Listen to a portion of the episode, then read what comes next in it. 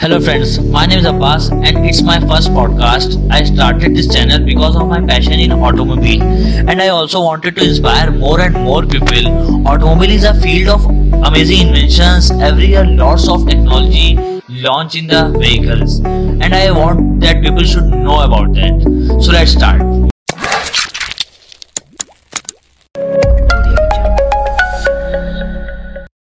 So let's start with the pronunciation of automobile. Lots of people think it is automobile, but it's not. It is automobile. Now let's talk about origin of automobile. It is made by combination of two words, auto and mobile.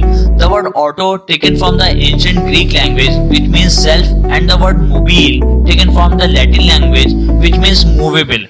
So it means self-movable. Now let's talk about definition of automobile. A passenger vehicle designed for operation on ordinary roads and typically having four wheels and a gasoline or a diesel internal combustion engine. Or we can say the definition of automobile is a means of transportation that usually has wheels and an engine. So now let's go and learn when the first automobile car was built. The history of automobile is a long and winding road and pinpointing exactly who invented the car is not a simpler matter.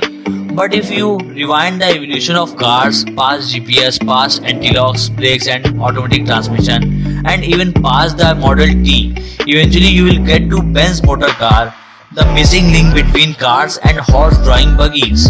In 1769, the first steam-powered automobile capable of human transportation was built by Nicholas Joseph.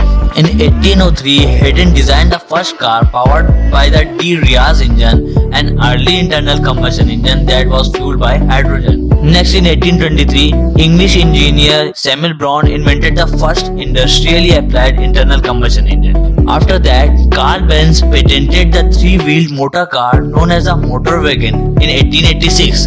It was the first true modern automobile. Benz also patented his own throttle system, spark plug, gear shifters, a water radiator, a carburetor and other fundamentals to the automobile. Benz eventually built a car company that still exists as the Daimler Group. So thank you guys. If you find it knowledgeable, please follow my channel. I kept podcast too small that everyone can enjoy it instead of getting bored.